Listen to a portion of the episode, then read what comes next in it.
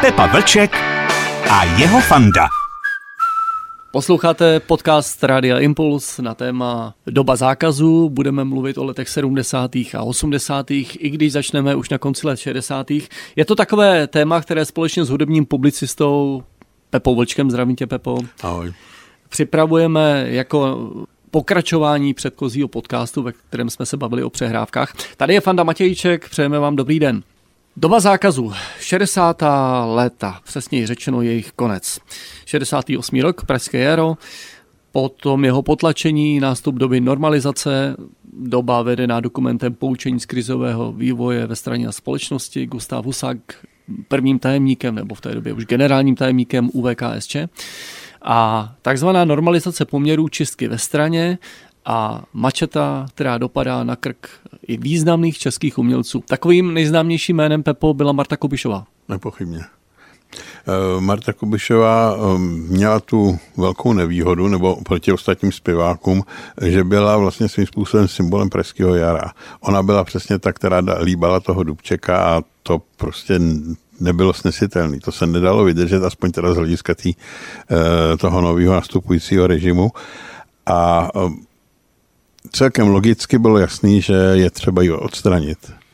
Proč to udělali takovým způsobem, jakým to udělali, to já do teďka vlastně nechápu. Vlastně něčem si to trošku vysvětluju, jo? přece jenom nějakou určitou morálkou té doby a podobně, ale stejně mi to připadá tak strašně nešikovný, že do teďka, do teďka si říkám, co pak neměli nějaký lepší nápad. Musíme vysvětlit, jak to vlastně tehdy režim udělal. No, režim to udělal velmi nešikovně. Eh, oni se rozhodli, že prostě Martu eh, Kubišovou vlastně zesměšní před celým národem. A tak přišli vlastně s ideou, eh, že udělají fotomontáž nějakého pornografického snímku, ve kterém je Marta Kubišová in flagranti s nějakým milencem. Já jsem tu fotomontáž neviděl, pokud vím, tak ji neviděl skoro nikdo pokud ji vůbec někdo viděl. Nicméně na základě té, fotomontáže se rozdělaly takový ty morální obrátky, že, že teda jako toto není socialistická umělkyně a tak dále a bylo jí zakázáno vystupovat. E, problém je v tom, že samozřejmě Kubišová to tehdy žalovala, výsledek byl takový do autu, že jo, ale e, vlastně nikdo tomu nevěřil. No a dneska, z dnešního pohledu je to skoro nepochopitelné. No tak představte si, že někde Vidíte nějakou polonahou eh, zpěvačku, ještě k tomu s přidělaným, eh, s přidělaným obličejem, vidíte, to bylo prý celkem dobře znát, že to je fotomontáž. No, dneska by to s nikým ani nehnulo, konec konců porno je dostupný všude, že jo, na počítačích. A tohle z toho vlastně byl jenom, jenom jeden obrázek když se podíváte na to, co dělá Madonna, tak to je opravdu, opravdu, jako dneska je to k smíchu, jo. Eh, no a pak tady byla ještě další věc. Ten režim samozřejmě měl pod kontrolou i média, že jo? To znamená, že eh, samozřejmě tohoto se nikdy neobjevilo, neobjevilo v médiích, a když, tak jenom jako narážka. Takže e, lidi si museli domýšlet, co to je za šílenost a co to provedla a nevím co všechno. Je to podobné jako s podpisem několika vět. Ano, Na konci tak. 80. let všichni chtěli odsuďte to, ale nikdo to nikdy neviděl. No to byla specialita toho režimu, že vždycky se, se distancovali od něčeho, eh, co nikdo neznal. Akorát, že pro Martu Kubišovou to mělo obrovské následky. No, no to mělo následky víceméně nejenom pro Martu Kubišovou. To, ano, to bylo opravdu to, ale vlastně došlo k rozpadu Golden Kids, Hmm. To znamená, že najednou prostě um, začal mít problémy i Neckář, i Vondráčková.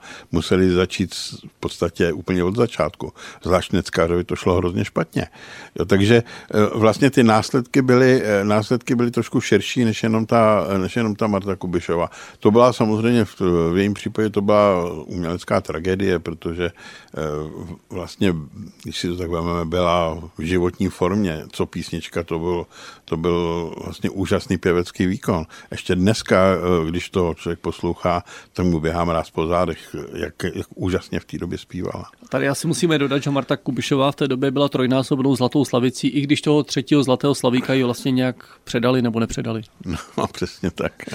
No takže eh, vlastně z dnešního hlediska je nepochopitelný, že eh, záminkou ke všemu byla jedna nějaká, nějaká koláž, kterou si samozřejmě to, ta státní bezpečnost vytvořila sama.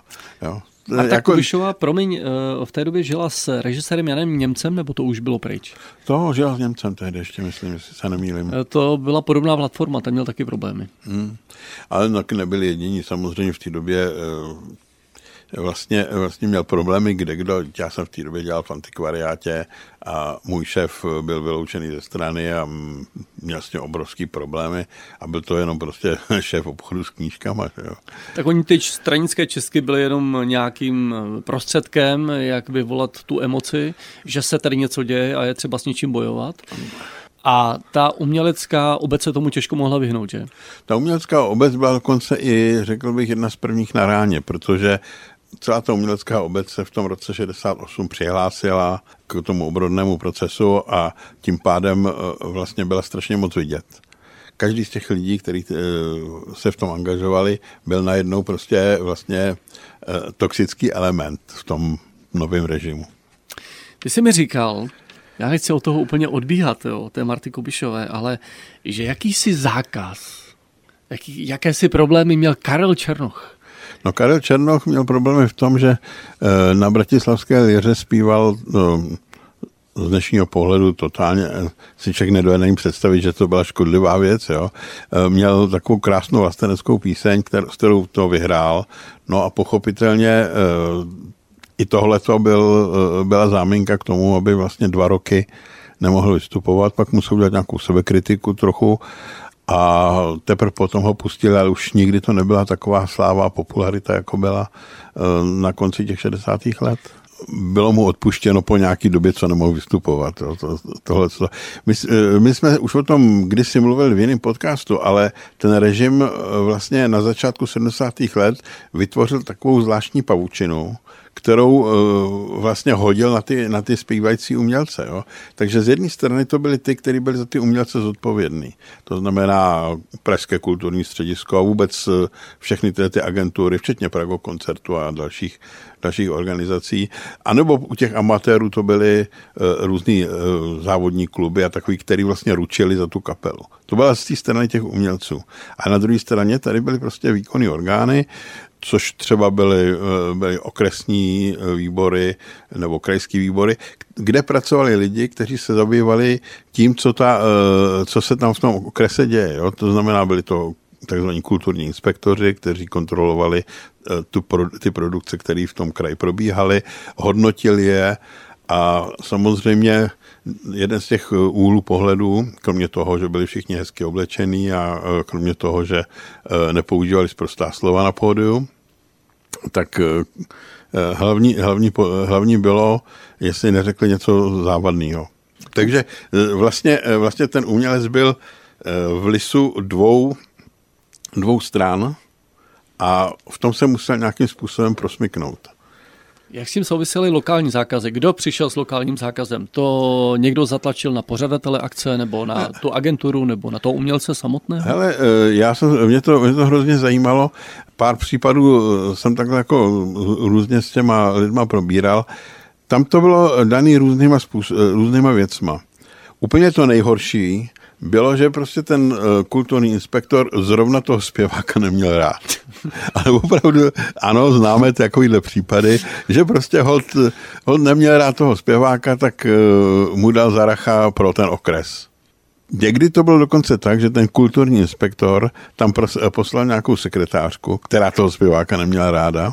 A to bylo ještě horší samozřejmě. No, no a pak tady byl, eh, pak tady byl další, eh, další, další stupeň a to bylo, že kulturní inspektor se na toho umělce natolik naštval, že to prostě poslal na uh, tu zřizovací agenturu, to znamená ten Prago koncert, PKS nebo středočeskou agenturu, se, jako stížnost.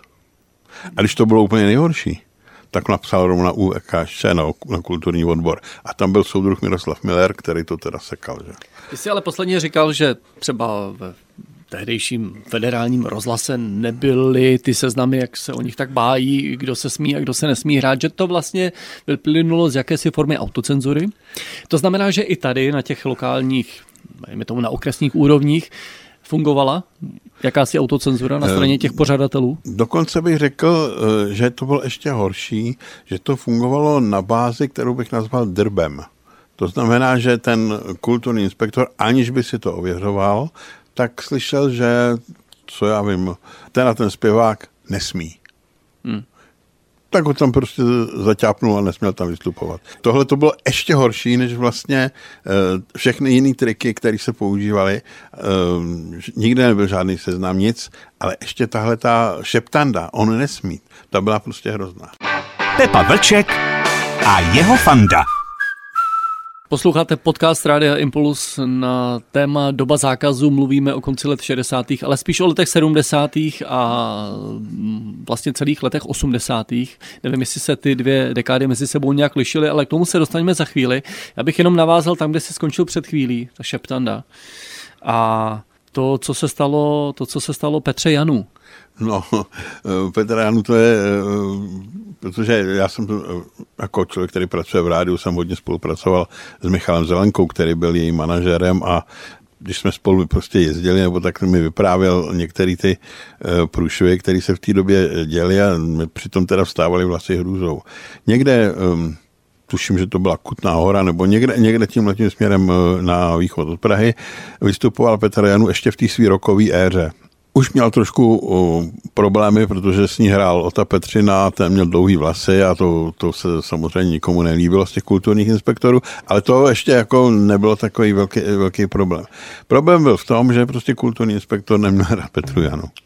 No, e, takže si vymyslel argument, že na tom vystoupení, který bylo teda v té Kutné hoře nebo někde tam v okolí, na balkóně e, nějací dva souložili. A tudíž vlastně ta Petra Janu by neměla vystupovat já vím, že to zní blbě, ale opravdu, opravdu se trestalo nejenom, eh, nejenom za to, co člověk byl na tom pódiu, ale trestalo se i za publikum. A to nebyl jediný případ. Já můžu připomenout eh, třeba jazzkové Martina Kratochvíla nebo eh, Energit. Ty měli stejný problémy. Já jsem tady pod nás pustil tu písničku Motorest, to je písnička z té rokové éry Petry Janu, taková nejznámější asi, jenom aby dokreslil tu dobu. No. Je taková krásně syrová. No. Ale abych to ještě pokračoval, a možná to se dostavuje trošku k tomu motorestu. Uh, to se, uh, tohle ten uh, průšvih ještě natáhnul ten kulturní inspektor až samozřejmě na to UV. Nevím, jakým způsobem se to dostalo do televize a Petra Janů vlastně tři roky nesměla vystupovat v televizi možná ono i to v něčem teda jako umělecky trošku prospělo, protože ona se vlastně v té době eh, z té rockérky eh, stala tou eh, středoproudou popovou zpěvačkou, čili ten přechod, přechod byl mnohem přirozenější, než kdyby to prostě lámala někdy v půlce, půlce toho veřejného vystupování a té kariéry. Já vím, že to málo, jo, proti tomu, že prostě, prostě tři roky nemohla do televize, ale tu a tam se člověk najde něco, že, že mu i třeba zákaz v něčem prospěl. Jo. Pepa Vlček a jeho fanda.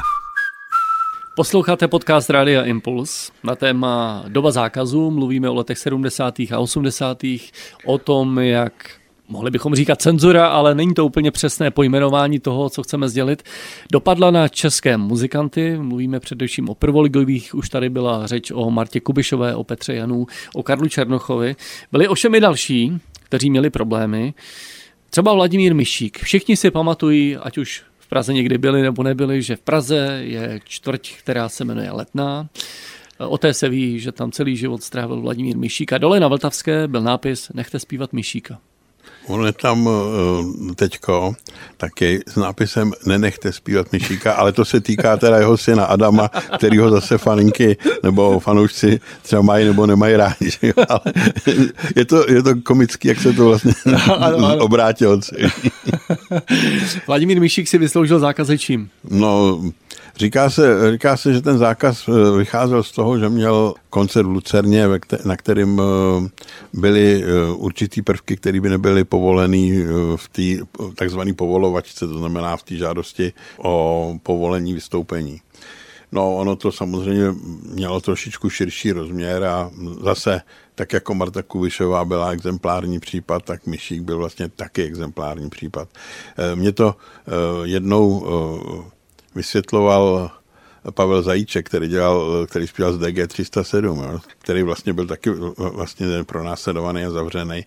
On říkal, to bylo takový, že Já jsem si připadal jako kus masa v guláši a prostě někdo nabere, eh, nabere z toho guláše e, sběračkou a zrovna ten kus masa, co jsem já, v té sběračce zůstal. Jo. Takže ten režim pracoval samozřejmě nejenom, nejenom s tím, že vlastně kontroloval všechny, ale hledal taky exemplární příklady. Jo, něco, něco, co pohrozit. A když si vezmeme eh, to, co se dělalo na té české scéně těch 70. let, tak vidíme, jak eh, ten trend eh, rokové hudby, který samozřejmě byl všude ve světě, se rval i do té české scény. Jo, takže bylo potřeba ukázat těm rockerům, že takhle ne. Jo. A oni ještě navíc měli ty dlouhé vlasy, že jo, uh, oni kdo ví, co fetovali, že jo, a já nevím, co všechno. Takže ono se s tím taky dalo pracovat. No a ten myšík byl uh, takový ten exemplární případ uh, toho, kdo byl známý, kdo byl do jisté míry i oblíbený, i když teda samozřejmě to ve Slavíkovi stačilo tak zhruba na desátý místo, ale i to bylo nebezpečný. A bylo potřeba ukázat, i na takovýhle my můžeme došáhnout. No. Jak to tedy dopadlo na něj? On nesměl zpívat vůbec nikde, nebo to byly eh, série lokální zákazů, která se nějak rozmělnila časem? No, nesměl zpívat vůbec. Prostě uh, agentura ho nesprostředkovávala. Hmm. Jo, to byl právě, eh, ten for je zase v tom, že bylo tolik různých uh, povolení a zákazů, že když, nima, když některý z těch, některá z těch klapek přestala fungovat, tak se objevila druhá. Jo? Takže eh, když eh, by to nevadilo okresnímu inspektorovi, tak se to dalo zakázat přes agenturu, nebo se to dalo zakázat ještě nějakým jiným způsobem. No prostě těch eh, způsobů, jak toho umělce zbrzdit, a možná i třeba likvidovat, bylo poměrně hodně. No a hlavně na té amatérské scéně, tam se, tam se děly hrozný věci. Co dělali takový umělci? Nechme stranou teď ty, kteří se hudbou neživili, kteří dělali hudbu spíš z radosti, ale eh, ti vrcholoví, jako byl právě Vladimír Mišík nebo zmíněná Marta Kubišová. Tak eh, Marta Kubišová eh, normálně pracovala, jestli se nevím, v nějakém projektovém ústavu. Míšík ten tak nějak přežíval a lidi z pražského výběru, protože to byla vlastně ta další fáze zakázaná, tak ten dostali docela zajímavý útočiště ve studiích. Takže eh, Karel Svoboda třeba dal obrovský šance Michalu Kocávovi a Michalu Pavlíčkovi. Málo kdo ví, že některý kytarový sola na prvních písničkách Dalibora Jandy jsou Michal Pavlíček. Opravdu? Ano. Pepa Vlček a jeho fanda. My jsme se pomalu přesunuli do let 80. za pražským výběrem. Ty jim vadili kvůli tomu, jak vypadali, viď? No, samozřejmě. Eh, tak eh, zase, zase ty kulturní pracovníci se na to všechno dívají tak nějak eh, z vejšky. A oni vlastně nerozuměli tomu, co se, co se děje. Takže ta jejich orientace v tom, jako, že tohle je levicový, tohle je pravicový, nebo tohle, eh, tohle je rok a tohle to je divadlo, to oni prostě nedokázali rozeznat, to bylo prostě pod úrovní jejich rozeznávání. No samozřejmě, že jim eh, preský výběr eh, vadil, protože byl groteskní, byl takový skurilní, až, až rozšklebený, že jo. No a oni v tom samozřejmě hledali něco. Jo. To byla další věc, která byla v tom režimu režimu uh, zakořeněná, furt se hledalo něco, něco, co vlastně je ukrytýho pot. No. Nakonec to samozřejmě nikdy neuhlídali, vy třeba divadlo Jarida Cimmermana nebo tak. Jo, ale, ale furt to hlídali, furt dávali pozor, jestli někde náhodou e, není nějaká narážka, nebo e, jestli to nevyzní nějak, e, abych řekl v té době, antisocialisticky. Jo. On taky, Ondřej, Soukup se v té době uchyl do studia, předpokládám, že tam můžeme hledat začátky jeho velmi, eh, dejme tomu, úspěšné autorské kariéry. Hmm. Konec konců on produkoval i muziku pro ten slavný film Bonnie a Clyde, to už je z doby rozvolnění po roce no. 1985.